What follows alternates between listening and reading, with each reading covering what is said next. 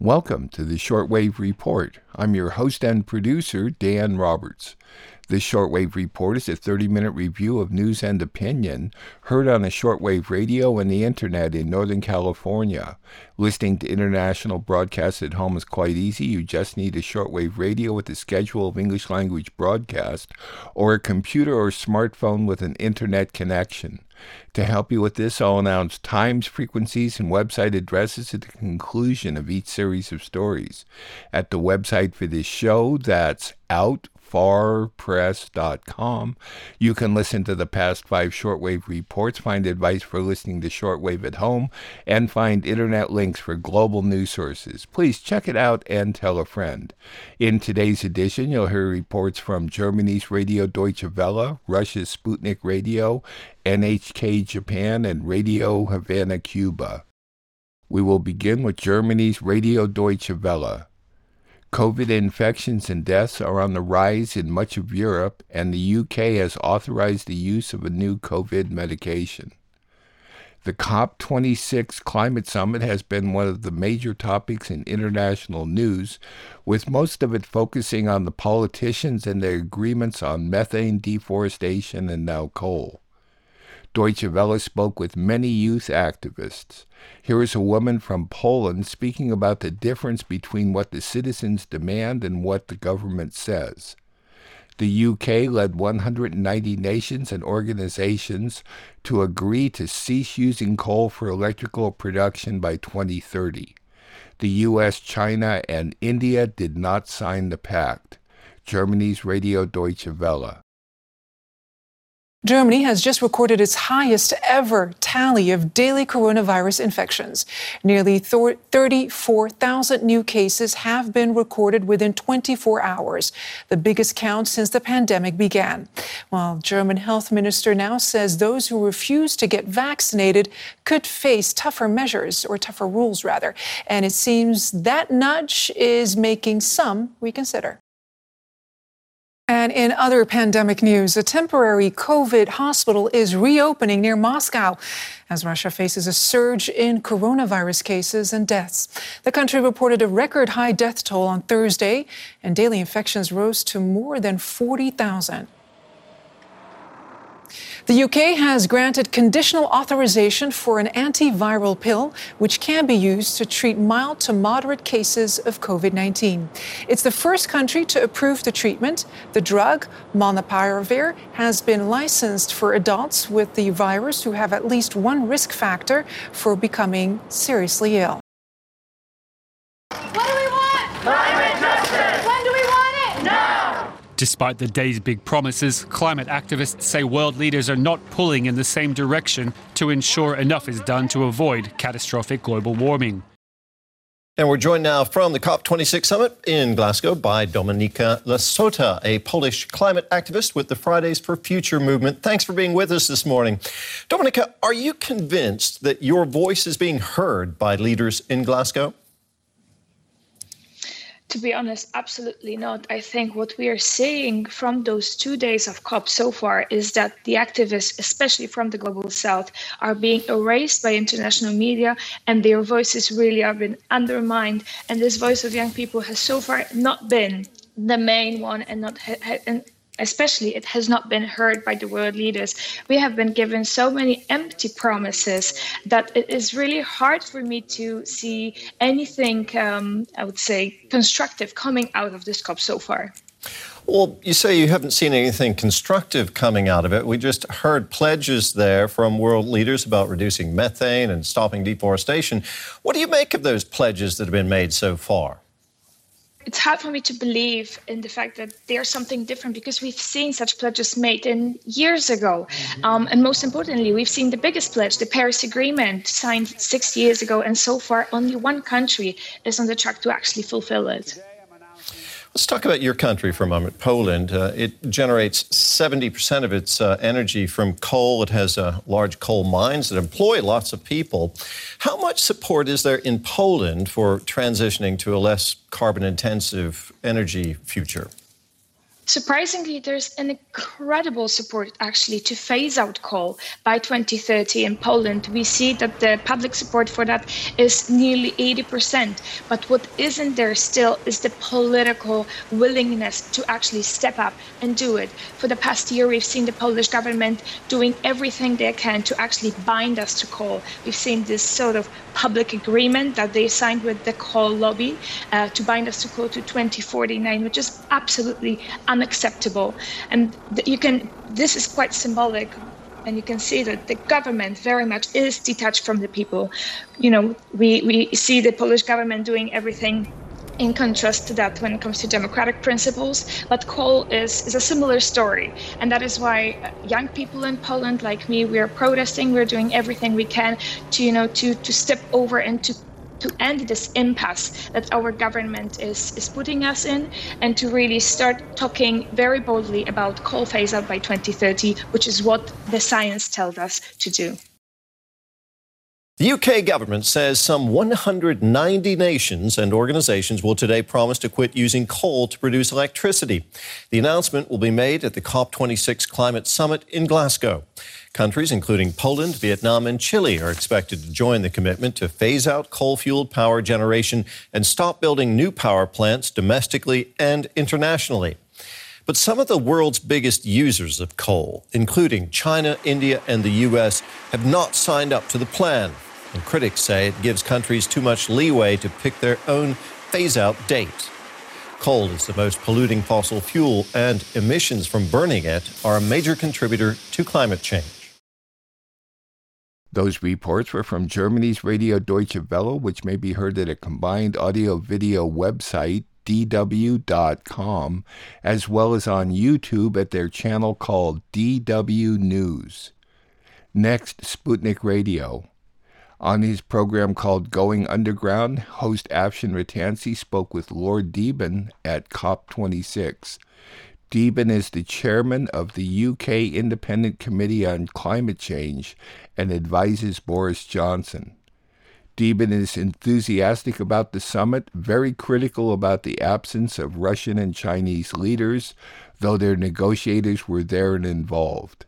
In the excerpt here, he discusses Boris Johnson's climate hypocrisy on coal and oil development, the possibility of fraud in net zero claims, and regenerative farming. Sputnik Radio. First to our continuing coverage of COP26, the UN Climate Change Summit in Glasgow. Despite showy speeches, UK Prime Minister Boris Johnson has had a rocky start to the summit, being questioned on his commitment to the environment in the face of a new coal mine in Cumbria, a budget that cut taxes on flying, dissent within his own party regarding pumping raw sewage into rivers, and a nuclear submarine deal with Australia that arguably lets the country off the hook when it comes to net zero. So, what does the man advising Boris Johnson's government think of all the alleged hypocrisy? Lord Deben is the chairman of the UK's Independent Committee on Climate climate change. He was Conservative Party chairman under Margaret Thatcher and the longest ever serving UK Secretary of State for the Environment. He joins me now from the summit in Scotland, in, in Glasgow. Tell us about the summit, because everyone here is going methane success, forestry success. The whole thing is a great success. Well, no, we don't know yet, do we, until they finish it. But at this stage, we do have some very major improvements. Uh, uh, not least the uh, willingness of uh, governments to sign up to stop uh, deforestation, which is something that Russia has signed up to. I'm sorry that Russia has refused to sign up to methane because uh, the reduction of methane is a hugely important thing, but other nations have done that. And there's a very significant improvement in what people have offered. So it looks to me as if we are going to have a reasonable success. We, we left Paris with looking as if we were going towards a level of about uh, three degrees increase in our temperatures, which would have been disastrous. I think we might get it down to under two and a half degrees in this conference, which means we're going to be on the way to getting it down to 1.5, which really matters. Yes, there's been a lot of talk, certainly in NATO countries, of the absence of Xi Jinping and Vladimir Putin. Um, is, is that not quite uh, accurate in the sense their negotiators are still there at the summit? They just didn't appear at the photo opportunity which launches uh, COP summits. One of the advantages of these summits is that uh, other people are able to bring pressure to bear. And uh, countries like uh, China and, and Russia are unused to their leaders being brought to task by other leaders. So I'm sorry they're not here. How can Boris Johnson tell other countries to do what he wants other countries to do when there are 40 fossil fuel new projects on the table, which would emit 1.3 billion tons of greenhouse emissions, three times existing UK emissions. Of course, talking of the Cambo oil field, uh, 30 other offshore oil and gas projects, seven onshore. Um, any, any success at stopping Boris Johnson uh, uh, having Shell Oil, which is known for its work in Nigeria, out of court settlements? Uh, is Britain going to allow this oil field in Shetland?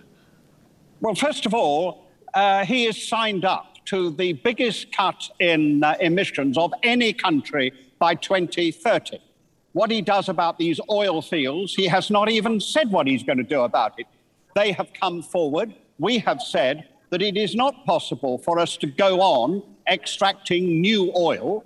These are not a suitable thing to go ahead with. The coal in Cumbria, opening these new coal mines, which uh, well, then, on the table. Well, in that case, he's absolutely right to say that uh, it will be the government to decide, but after the independent report has been given. Re- we are a democratic country with laws. I know that doesn't happen in some other countries, but in this country, you have to obey the law. The Prime Minister has to obey the law. So he's got to wait until that report comes, and then his minister, Michael Gove, will make a quasi judicial decision on his own from a judicial point of view. And we have said to him that we expect that decision to say no coal mine in Cumbria. Of course, we can achieve net zero, and we look very impressive here in Britain with net zero, if we're burning biomass, which is burning foreign trees, which take maybe 30 years to uh, reach uh, maturity, and burning them up at Drax uh, power stations. And then we can say we're net zero because this is uh, emitting less fossil fuel than if it were to uh, be burning gas. I mean, you know about the concept of sequesters, and I know your committee has looked into this. Is net zero not a fraud? Should it not be real zero? You and me um, exude emissions. So, whatever you do, you can't have zero emissions unless you have a dead planet with no trees and no animals and no humans. What you've got to do is to have the balance of nature, which is that you sequester uh, at least as much of the emissions as people put out. So net zero is a statement about the nature of mankind. Yes, isn't it a life. lie? I mean, just take that Drax power station. If it's suddenly I'm say, taking, I mean, you're, you're basically respect, outsourcing you are, the emissions to developing countries in order to say net uh, zero. Well, net zero is very clear. We have to sequester, take into the earth as much of the emissions as we put out if we are going to do this job properly. And that's what most nations have signed up to, and it's what Russia has signally failed to sign up to. And I believe that uh, Mr. Putin is not here because he doesn't want to hear what the rest of the world would tell him. And that's why they're not here. What I do believe is that regenerative farming is absolutely necessary. I'm a small farmer myself.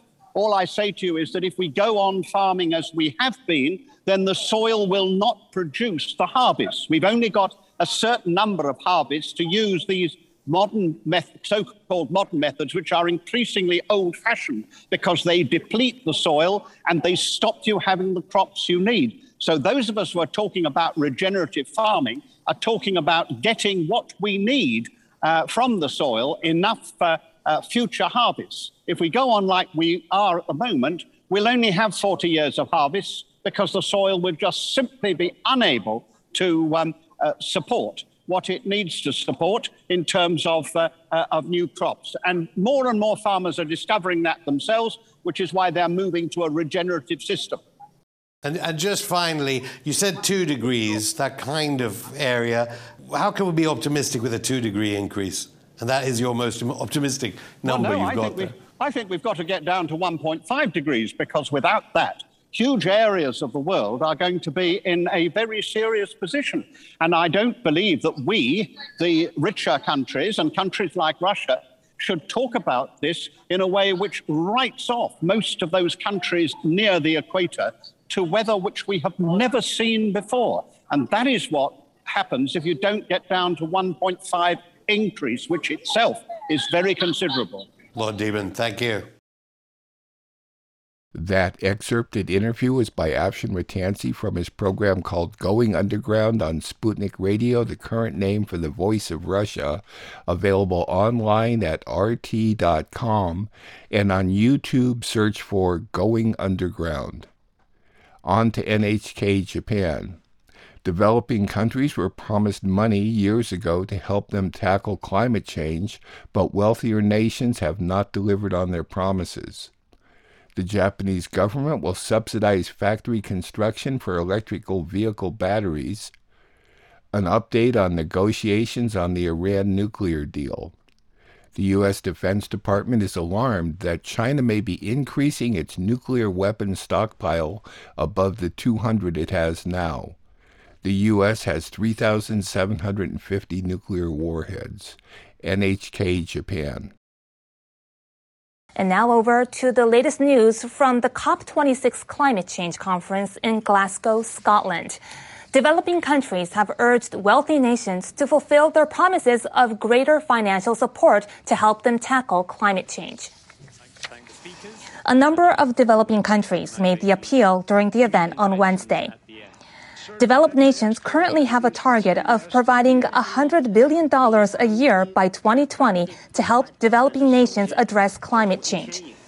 However, it's widely believed this target will not be reached. The Organization for Economic Cooperation and Development has reported that funds from developed nations in 2019 totaled about $80 billion.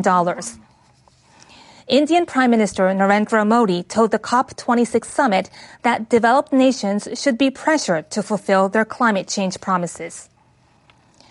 Tuvalu's prime minister also expressed a strong sense of crisis over the impact of climate change. Tuvalu, an island country in the South Pacific, is increasingly threatened by rising sea levels. British Chancellor of the Exchequer, Rishi Sunak, told reporters that some nations such as Japan, Australia, and Norway had offered fresh pledges to boost their financial support. NHK has learned that the Japanese government will subsidize the construction of factories making batteries for electric vehicles to boost domestic production of the key component. The funding is expected to go to plants producing lighter batteries and those that extend driving range. The government is also planning to support factories with high production levels. After deciding on subsidy ratios, officials plan to include the cost of the program in a supplementary budget that could be presented as early as this month. The United States is also planning to provide subsidies for building EV battery plants. Government support in Japan and the U.S. is part of efforts to maintain the competitiveness of their auto industries at a time when car makers globally are going electric. The U.S. is aiming for 50% of all new vehicles in the country to be electric by 2030. The European Union is proposing an effective ban on the sale of new gasoline and diesel powered models from 2035. We begin with the latest developments with the Iran nuclear deal. Tehran now says it will resume talks on November 29th to revive the 2015 deal with six world powers, including the United States. Deputy Foreign Minister Ali Bagheri Kani posted about the move on Twitter on Wednesday. He said negotiations would proceed in Vienna to remove what he called unlawful and inhumane sanctions. Talks between Iran and the U.S. have been held through intermediaries several times since April. But they've been on hold since hardline President Ibrahim Raisi came to power in June. Iran has been speeding up its nuclear program since the U.S. withdrew from the deal in 2018 and reimposed sanctions. The leaders of the US, Britain, France, and Germany issued a joint statement last month expressing serious concerns about Iran's nuclear steps. These include the production of highly enriched uranium. In Washington, a State Department spokesperson told reporters that Special Envoy Robert Malley will lead the talks. Tehran wants all U.S. sanctions removed and assurance that Washington won't withdraw from the deal again. Separately, analysts with the U.S. Defense Department are sounding the alarm over China's nuclear ambitions. They estimated last year that the Chinese stockpile included about 200 warheads and would double over the decade. Now they project that by 2030, that arsenal may grow to 1,000. The Pentagon released its annual report to Congress on the Chinese military. The analysts say commanders are modernizing their capabilities in traditional warfare and in electronic warfare, cyber operations, and space. They say military leaders are building at least three silo fields containing hundreds of facilities to launch intercontinental ballistic missiles.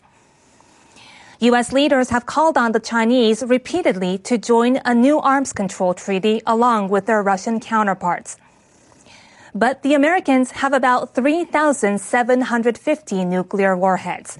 And the Chinese say they'll only talk if U.S. commanders reduce their stockpile to China's level. The analysts say the modernization plans would provide the Chinese with more credible military options for Taiwan. They say commanders have a range of possibilities for military campaigns from a blockade to an invasion. Those reports were from NHK Radio Japan. They are now heard from 9:30 to 10 p.m. at 7245 and 7355 or on the web at www.3.nhk.or.jp.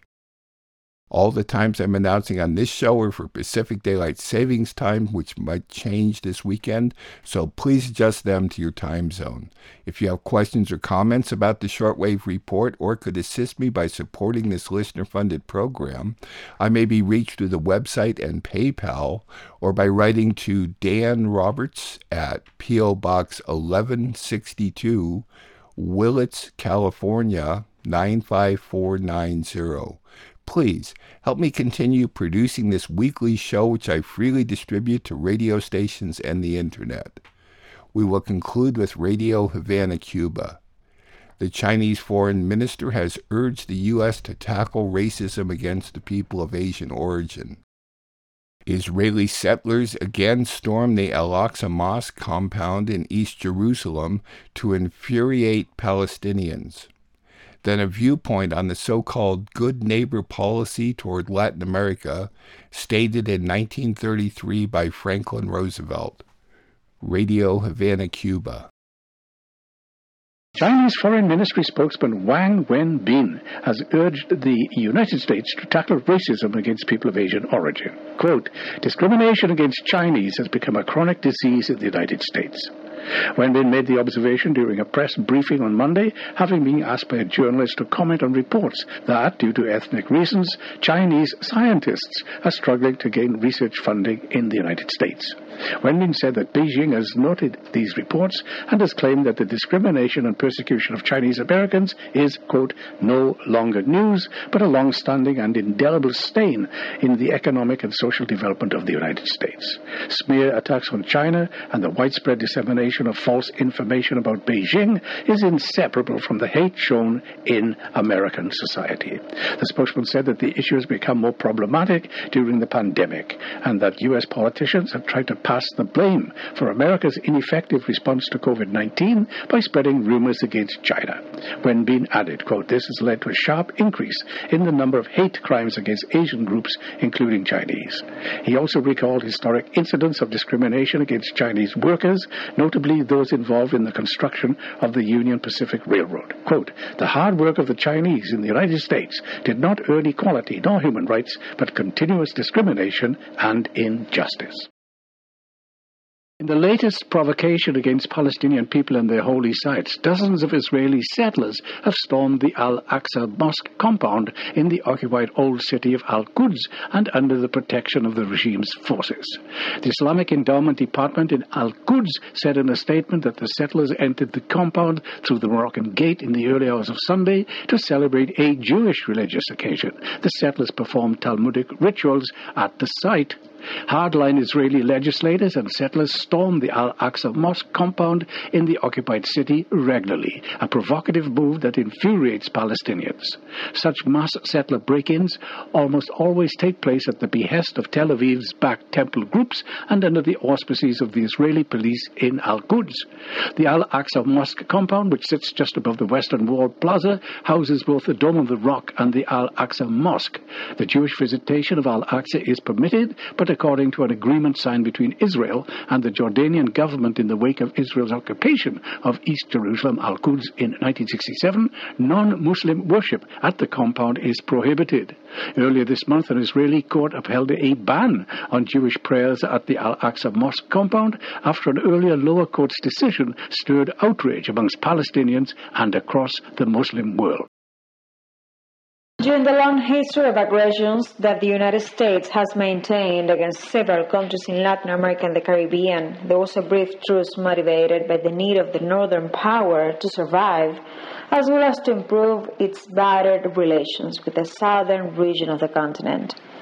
This halt occurred in 1933 in the midst of the recession that brought the American economy to its knees and with it the political class that governs that country, which alternates between democratic and republican ruling, but which has always been and will always be the same thing.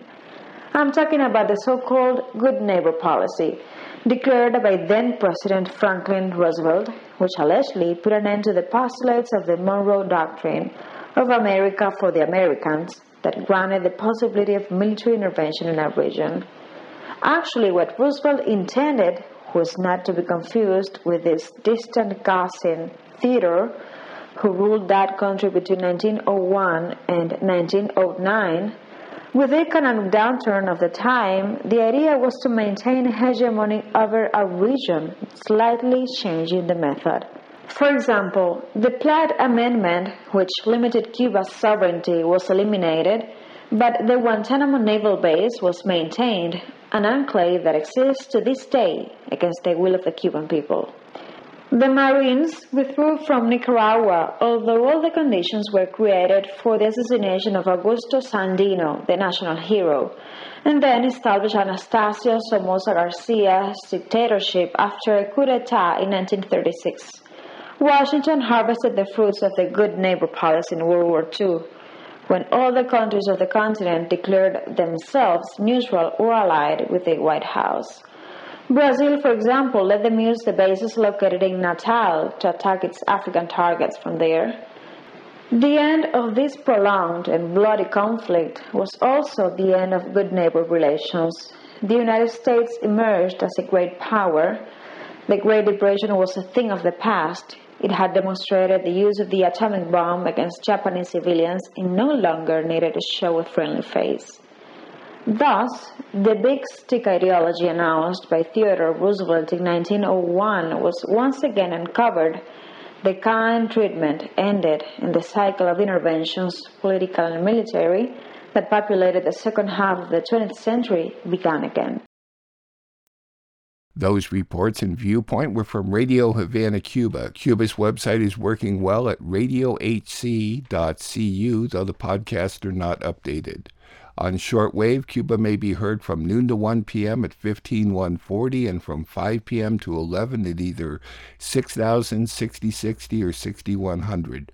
One of my goals in producing this show is to encourage people like you to listen to international broadcasts, get a global perspective. Every Thursday evening, I post a new shortwave report at the website for this show. That's outfarpress.com. At my website, you can also listen to past shows. Please consider making a safe donation online through PayPal.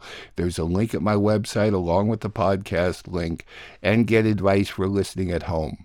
The Shortwave Report, which is now in its 25th year of production, remains free to rebroadcast upon notification. The Shortwave Report is produced and distributed off the electrical grid in Northern California using solar panels. I'm your host and producer, Dan Roberts. Thanks for listening.